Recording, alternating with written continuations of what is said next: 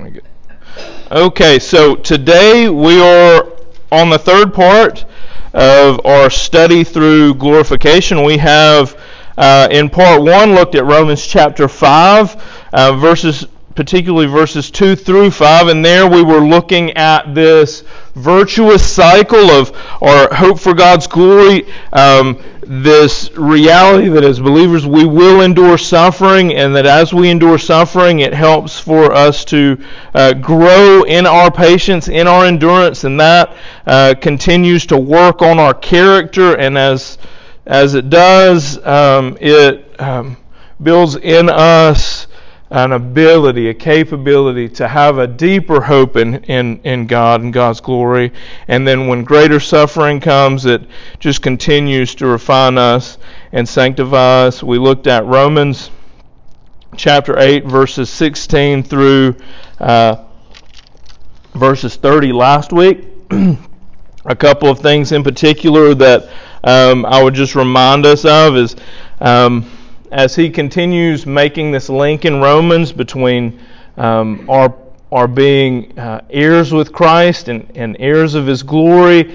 Um, so long as we uh, suffer with him, there's this kind of tight coupling, it seems, of, of suffering and um, the hope for the glory that awaits us. Um, this, I think, reminds us that the Christian life is not an easy walk, that we should not um, come to Christ expecting life to just now be a breeze and be easy. There will be um, there will be struggles that come to us, um, but ultimately we have an anchor that's fixed in the promises of God, an anchor that is fixed ultimately in the reality that no matter what we endure individually or collectively, uh, that those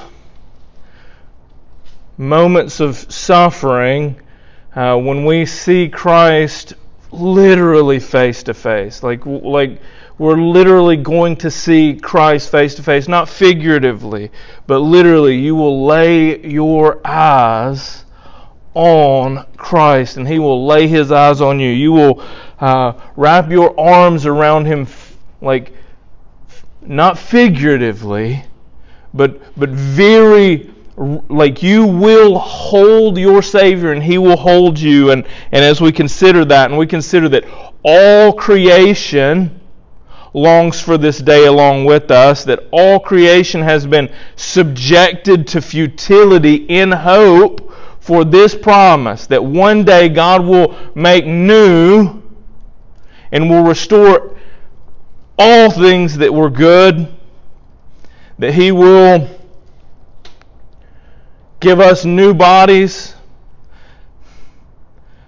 Some of the questions that start coming should naturally start coming when we start thinking about the resurrection is what does that look like? Right? What does it look like?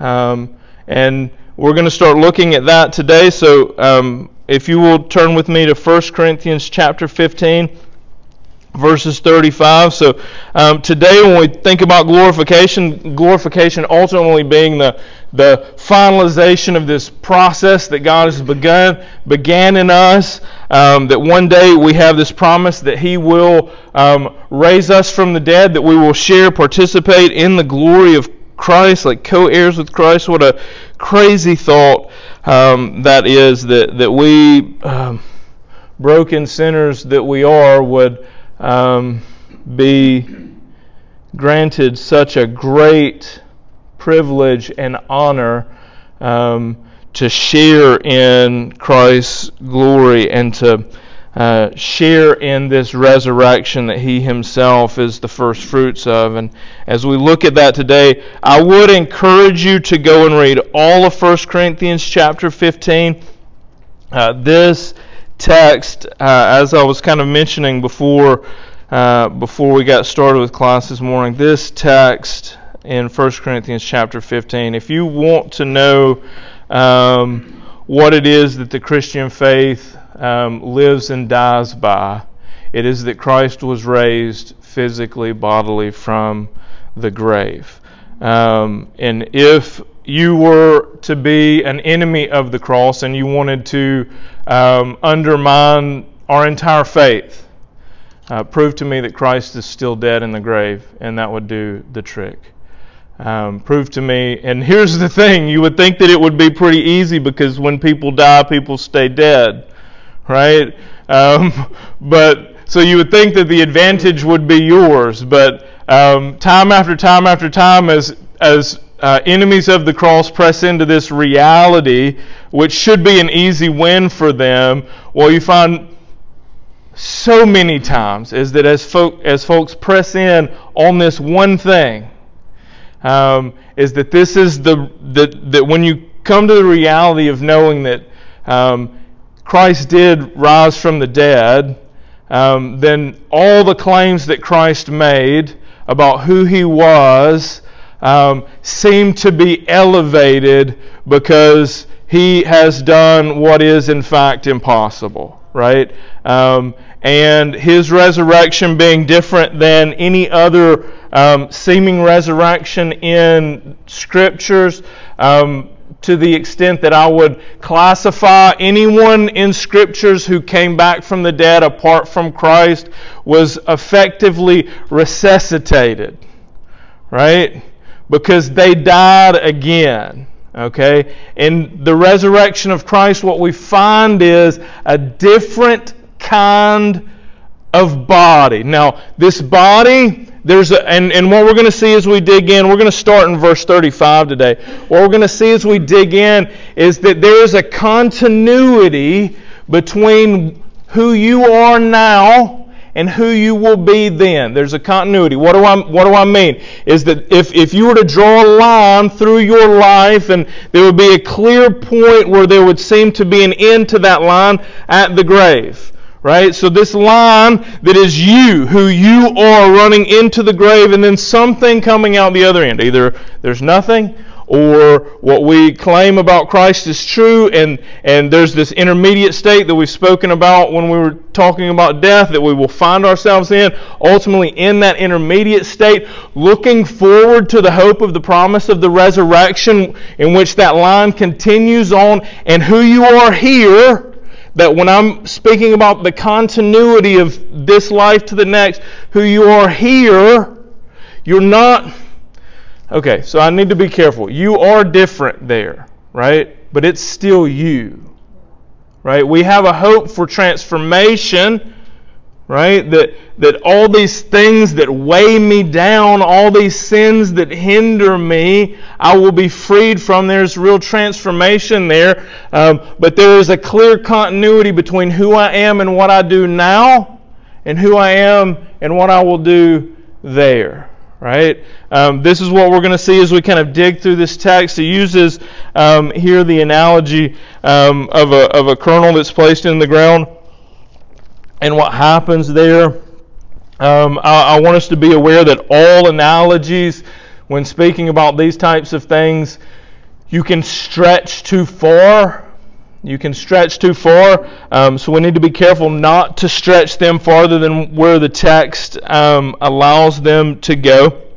But what we see in this is just as you take a seed and you place a seed in the ground, and that seed begins to grow, there's continuity between what that seed was about prior to going in the ground and what, and what comes out of the ground. Ex- example, you're not going to take a watermelon seed planted in the ground and anticipate that apple trees grow from it, will you? Right, this that continuity. Your even your expectations about what will come up from the ground hold to that, that the, the continuity between what that seed was before you put it in the ground and what you expect it to become, right? So there's a similar continuity uh, between our lives here um, and the lives that we live further on. This is important. Um, we're going to start in 30. We're not going to start in 35. We're going to come back to 35.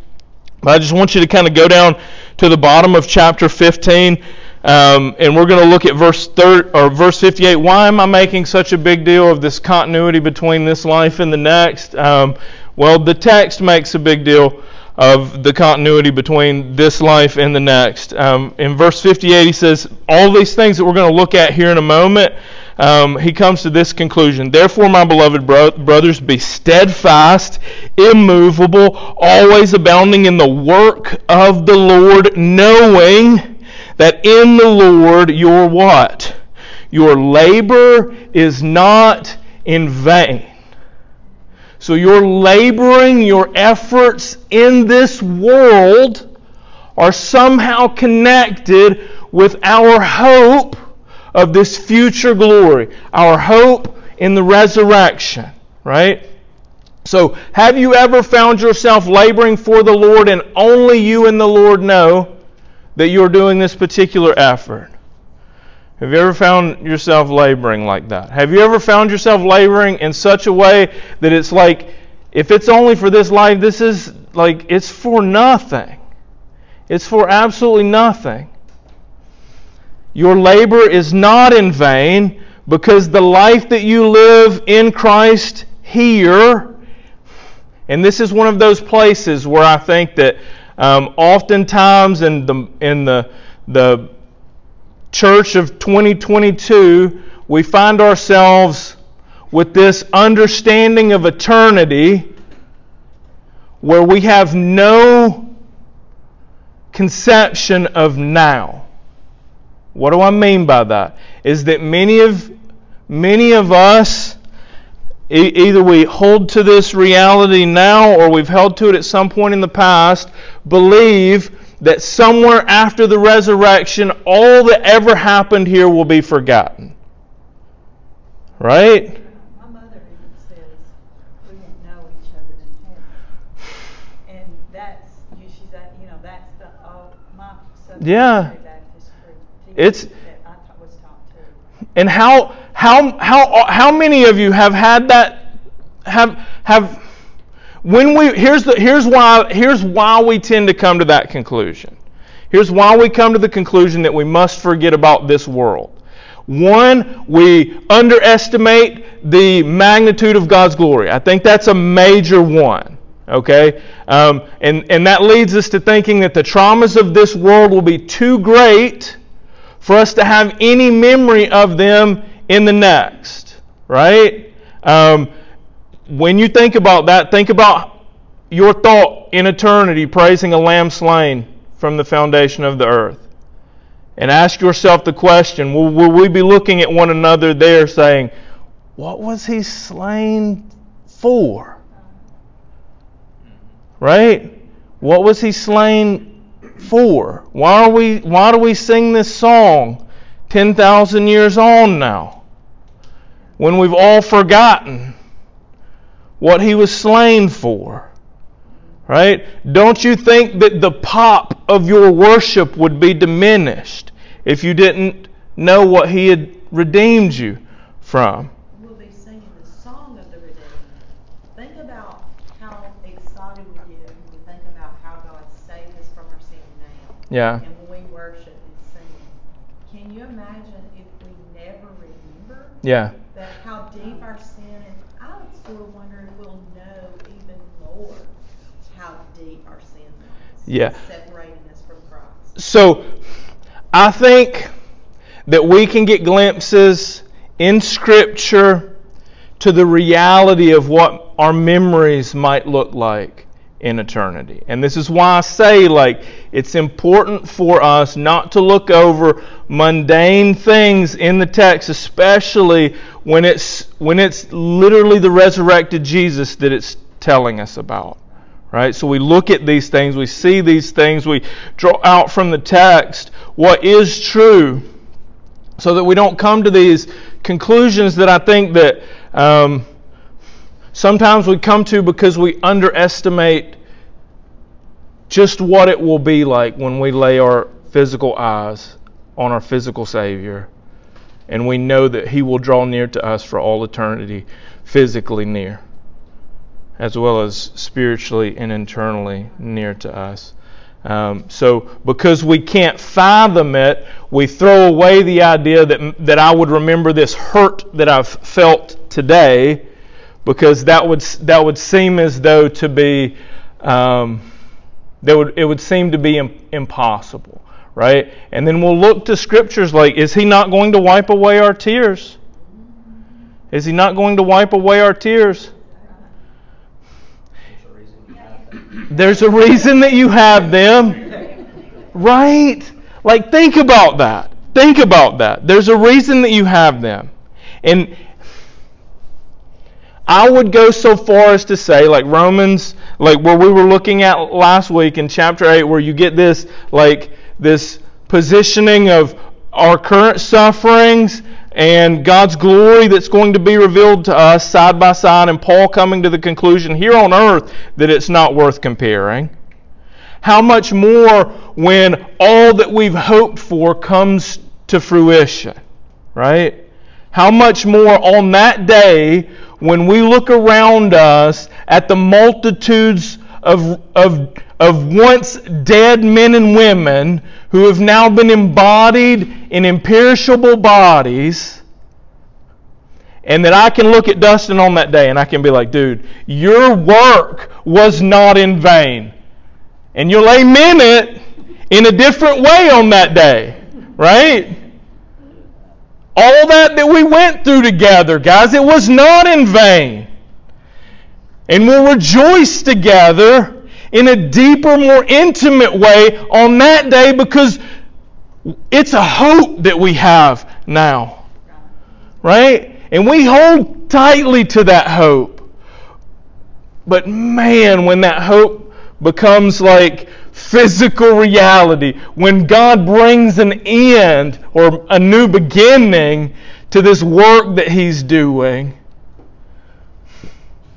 man, it will it will transform us. So um, when He's giving us this, um, laying out these truths for us here, uh, I want us to see in uh, 1 Corinthians chapter 15, verse 58 here, that ultimately He's kind of driving this towards this idea that um, that out of this knowledge of our hope for the resurrection, that He can encourage us to be steadfast, to be immovable, always abounding in the work of the Lord because we have a particular knowledge of truth, right? Knowing that in the Lord your work is not in vain.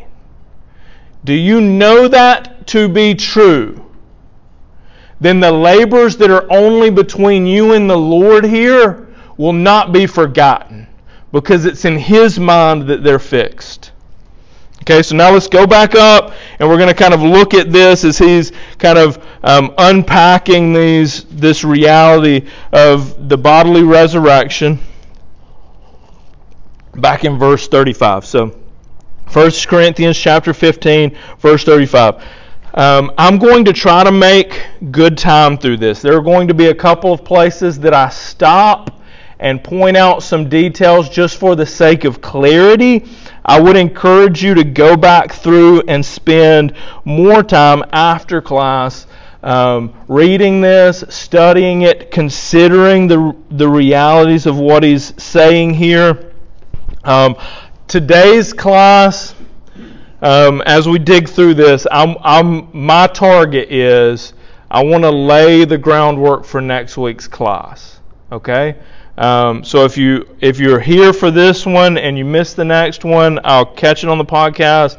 Um, this one's targeting the next one, right? Because ultimately, when you think about your future hope, I want you to look at the resurrected Christ, right?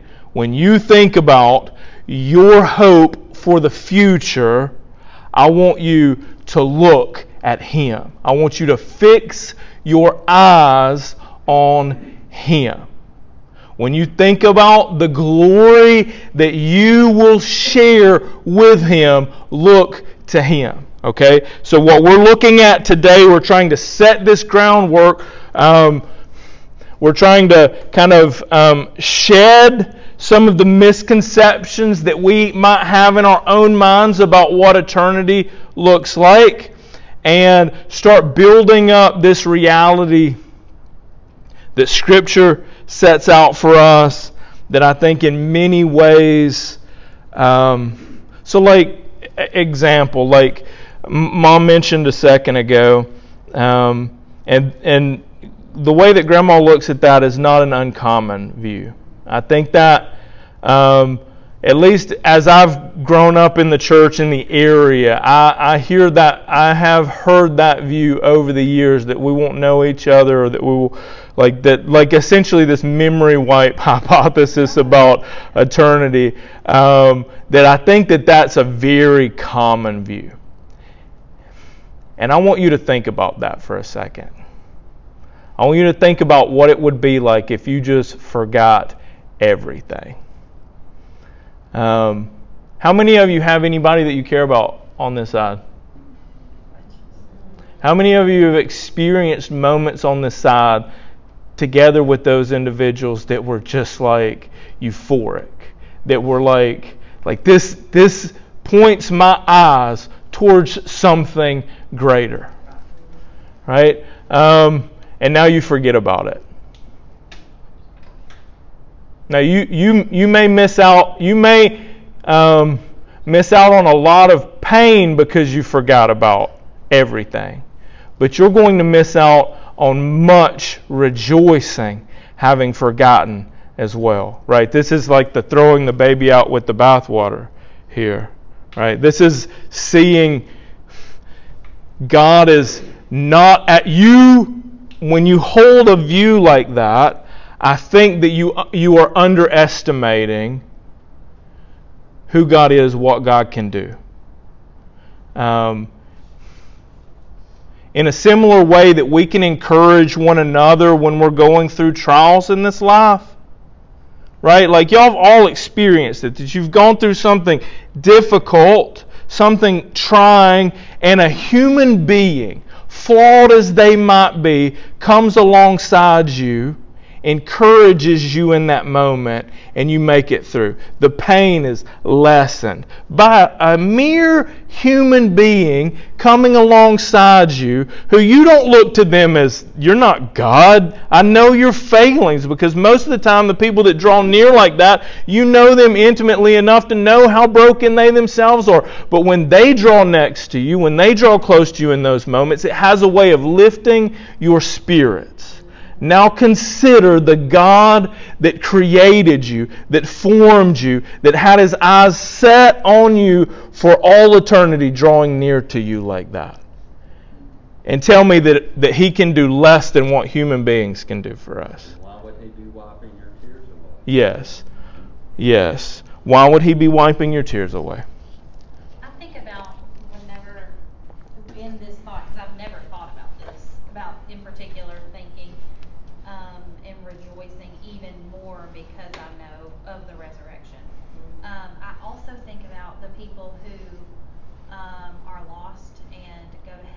Yeah. So, you know, if so, so yeah. So that's a that's two. There's kind of two realities that come up, and one is that that if I hold on to a knowledge of my pain, then there can't be joy. And one, if I hold on to the knowledge of those who have rejected Him, finally and completely, that I can't be. Um, that I that, that my joy will somehow be hindered. yeah. Like yeah. yeah. So um, that's. The truth will make you free, yes. Regardless of what that. Yes. That that there's there's a hope here that it's like here's because there's a reality like the the difficult question. It's someone that you loved deeply here and they rejected completely to the end. How can you, in eternity, praise and worship God knowing that they have rejected Him and are not participating in it? These, yeah. Yeah, these are the types of questions that cause us to say, well, that's impossible, so I need to forget about everything. Because in our flesh, we struggle giving God the full weight of being the object of our worship. Yeah. Our flesh wants to come back to us constantly. It's a, yeah. it's a tug and pull until we get there. Yeah. And so we'll be we'll be nursing our feelings on this side. Yeah. Up there, we'll be like, the worship will just be so pure. Yeah. He's so worthy. Consider this. Consider this also. Um, is it true that God knows all truth? Right? God knows all truth. Okay? So if if that's kind of line item number one, truth is is that there are those who will be in hell eternally. Therefore, God who knows all truth will know eternally of those suffering in hell. Okay, so this, the same Jesus that's raised from the dead, who's walking with you eternally in heaven, who is God in the flesh, walking among us, will know eternally every name of every individual who He's formed with His hands, who He holds together, who will be suffering. So, God, if, if God wiped everyone's memory, it's impossible for an all knowing God not to know. Right? So, all of you have forgotten, and yet the Savior who got you there will eternally know and eternally rejoice with you unhindered, unhampered by that knowledge. That's got to be true. That's got to be true because God can't unknow it. Right? He knows all truth. Therefore, I come to the conclusion that He knows something now that you and I do not know. Right? And, and the connection that I make, that Scripture seems to make, is that the glory that will be revealed to us is of another kind altogether. We can understand glory increasing in glory, right? So that He can tell us these things and we can get like a glimpse. But we've not experienced that glory that causes all other things to be washed away. Right? So there's something that we know must be true that, that, that none of us have fully experienced yet. Okay? We know it must be true. How do we know? The same way that we know truth about God in general. We look at it in the book. Right? We look at it in the text. And it would seem that suffering is going to be common amongst us as believers, and yet you will hold fast to the end in this hope. Because God is faithful even when you're not faithful. Right? So there are, here's the reality about where we're going to go with this. There are truths that hold that the broadest minds amongst us will have difficulty working out the contention between truths. And I, I think that, like, the reality that God, that there will be those who suffer eternally, um, is one of those difficult questions, right? The, and we work at it in different ways. Like some would work to the point to where they would say, they would come to one side of this, and, and I don't hold to this at all. I want to make that clear before I say it, okay? Um, and I'll tell you why I tend to not hold to that. So some would approach that question and they would say, well, when they've paid their due, God will annihilate them.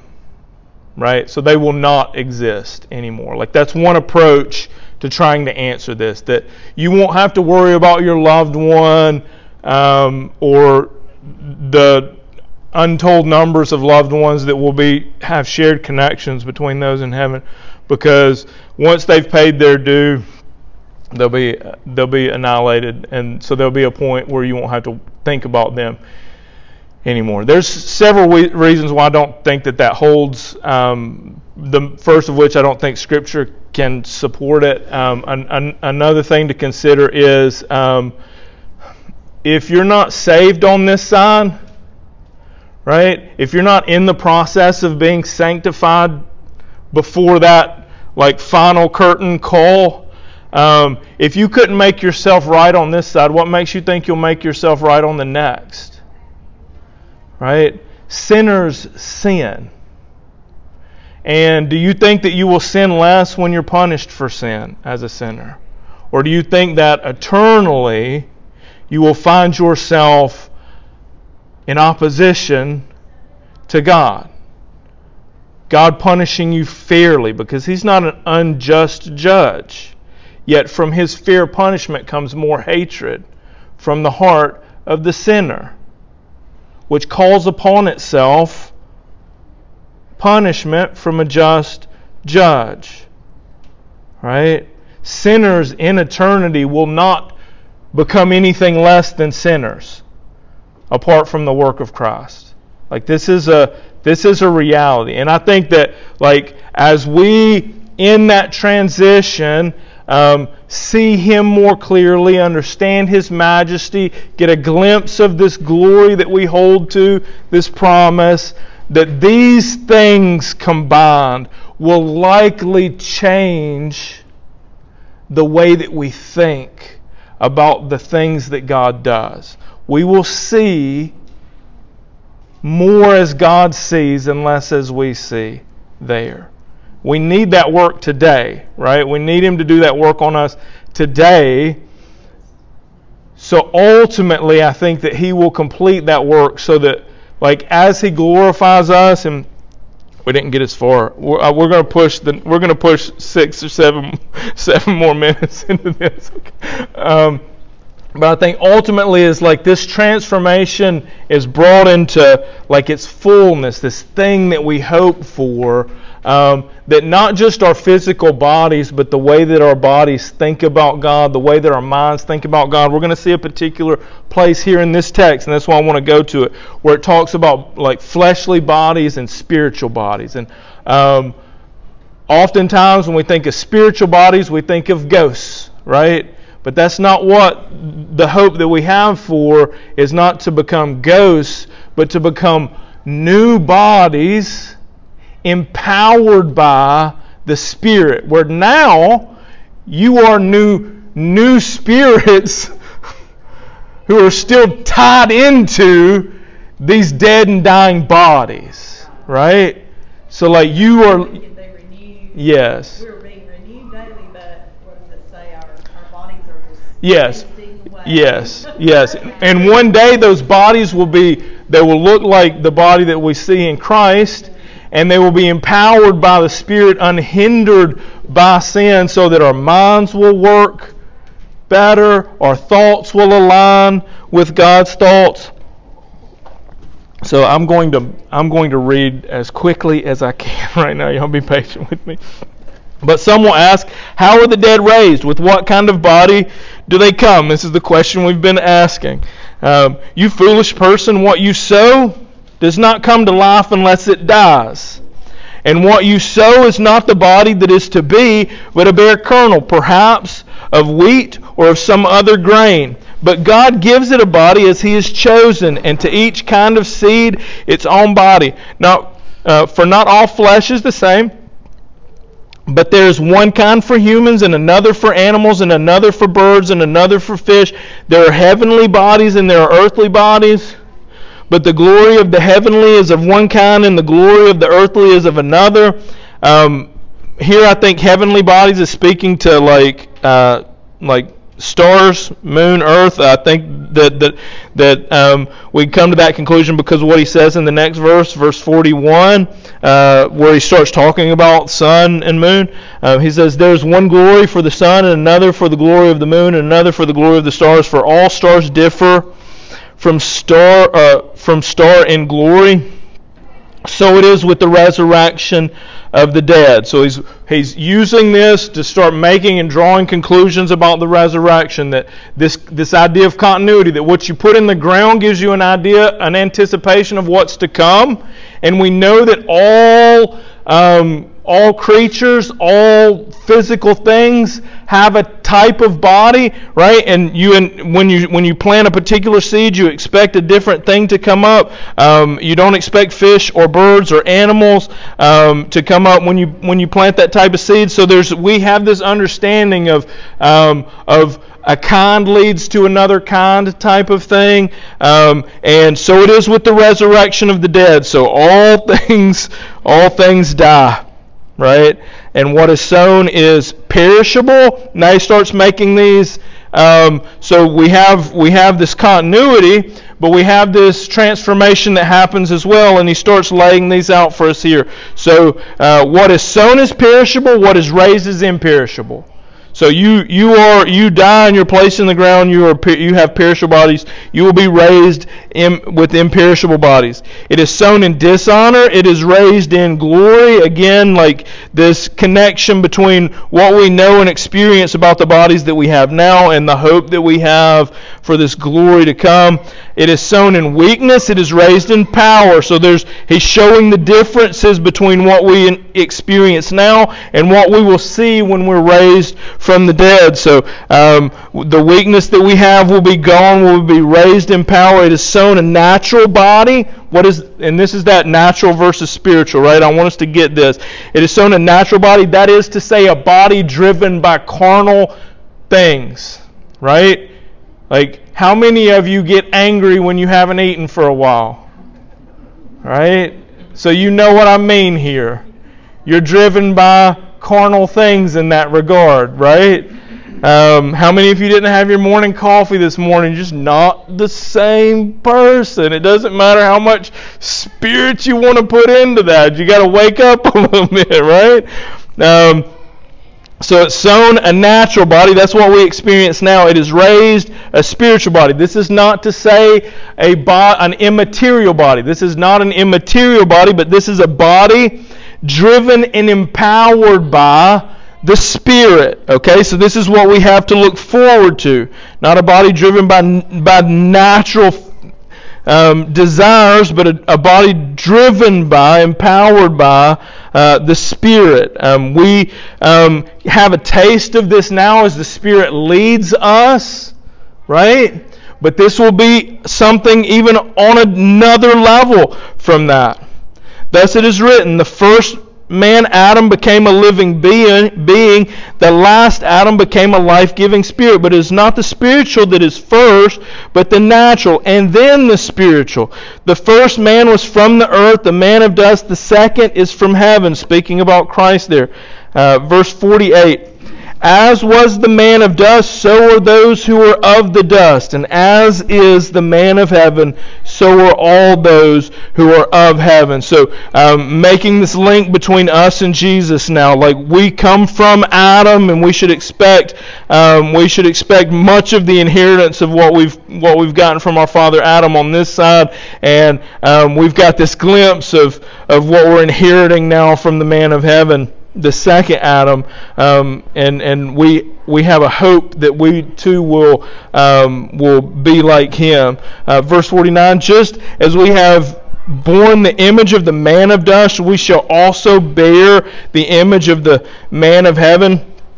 Um, he then goes into um, like uh, we'll, we'll, just we'll just read it. We've got two minutes, um, and I'll I'll go as fast as possible. I tell you this, brothers: flesh and blood cannot inherit the kingdom of God. I want you to remember that, so that when we look at what Jesus says next week, when He's like, "Touch me, feel me," you can feel and I'm flesh and bone, right? like, so, like, what is this? What does he mean by this? He doesn't mean um, that there's that it's not a physical reality um, when we inherit the kingdom God, kingdom of God. He, he's kind of looking back towards this um, idea of the first Adam. So, what we have now can't but we have hope for something better. Um, nor does the perishable inherit the imperishable, but he just said what's laid is perishable and what's raised is imperishable. So think about that. We'll we'll touch on that next week. Uh, Behold, I tell you a mystery that not all shall sleep, but all shall be changed in a moment, in the twinkling of an eye, at the last trumpet. For the trumpet will sound, and the dead will be raised imperishable, and we shall be changed. For this perishable body must put on the imperishable, and this mortal body must put on immortality then, or when the perishable puts on imperishable and the mortal puts on immortality, then shall come to pass the saying that is written Death is swallowed up in victory. O death, where is your victory? O death, where is your sting? The sting of death is sin, and the power of sin is the law. But thanks be to God who gives us victory through our Lord Jesus Christ. Therefore, and then he kind of hinges um, these things that he's going to say on this reality that we have a hope that one day death itself will be put to death. Therefore, my beloved brothers, verse, verse 58, be steadfast be immovable, always abounding in the work of the Lord, knowing that in the Lord your labor is not in vain. Um, so we're gonna we'll stop there next week. Um, we're gonna look at a couple of places in um, Scripture where we see the resurrected Jesus. We're gonna start making ties between um, this hope that we will look like Him in the future um, at the resurrection um, and we'll kind of uh, wrap up this this study uh, on glorification here. Uh, let me let me close this out.